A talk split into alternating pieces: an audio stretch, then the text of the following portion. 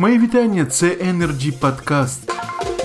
Сьогодні відбулася чергова зустріч в рамках Energy Meetings Online, основним питанням якої було стан розрахунків між операторами ГРМ та оператором ГТС, чому утворилась заборгованість споживачів за послуги доставки газу і які шляхи вирішення проблеми. Учасники зустрічі, експерти в галузі спробували дати відповіді на актуальні проблематичні питання сьогодення. Юрій Продан, заслужений енергетик України, двічі міністр палива та енергетики України, розповів про стан паливно-енергетичного сектору на сьогоднішній день. А дивлячись у недалеке майбутнє, запропонував об'єднати всі мережі і зробити єдиний тариф по Україні. Далі пряма мова. Ми, мабуть, з 2014 року взагалі втратили систему управління в паливно-енергетичному комплексі. Тому е, ці ці проблеми, вони ці борги, вони накопичувались через те, що різні відомства, різні суб'єкти господарювання, які сьогодні є не такими незалежними, як НАК «Нафтогаз», незалежними наглядовими радами, вони мають свою позицію, і, і, і всі позиції ніхто не узгоджує на сьогоднішній день і не приймають ті рішення, які вкрай необхідні для того, щоб ми ці проблеми врегулювали. На жаль, сьогодні немає тут фонду майна, але я почав би з того, що на сьогоднішній день всі газорозподільчі мережі вони є сьогодні державною власністю, комунальною власністю від приватних осіб. Тому можливо спочатку би держава би визначила все таки, який, який подальший шлях і в якому статусі сьогодні е, перебувають ці газорозподільчі мережі. Наскільки мені відомо, вони перебувають на сьогоднішній день у господарському відданні на який термін укладені відповідні договори, які є сьогодні зобов'язання по цим договорам, ну мені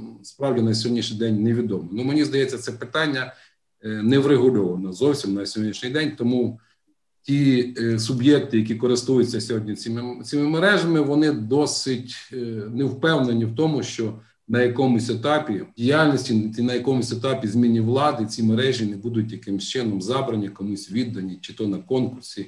Е, чи взагалі може бути гарна ідея всі всі ці мережі об'єднати і зробити єдиний тариф по Україні, який би сплачували споживачі за за розподільчі мережі? Ну це теж теж нормальна ідея.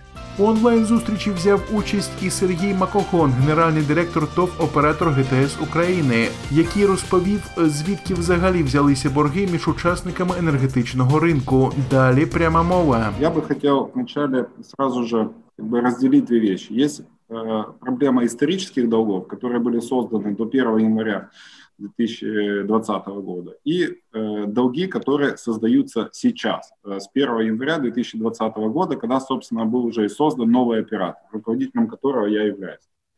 По историческим долгам не хочу как бы много времени э, терять, э, так как они больше относятся к бывшему оператору, к Укртрансгазу. Я хотел бы обратить ваше внимание на те долги, которые создаются сейчас. На данный момент задолженность, суммарная задолженность э, облгазов э, перед нами составляет, перед оператором составляет порядка миллиарда гривен. Откуда, э, значит, появились эти долги?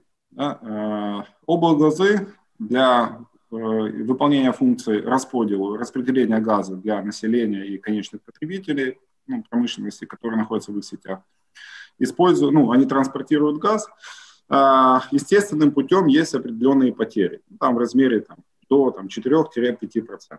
Соответственно, это так называемый ВТВ, да, виробничный техничный втрат. Регулятор понимает, и, что такие потери есть, закладывает э, деньги на закупку газа облгазами, подчеркну, закупку газа, они сами должны этот газ покупать, закладывает им деньги в тариф, и вот эта часть в тарифе на расподел, который платит население, часть денег, которая должна идти на закупку газа, составляет примерно 40%, ну в среднем, плюс-минус, где-то так, 40%.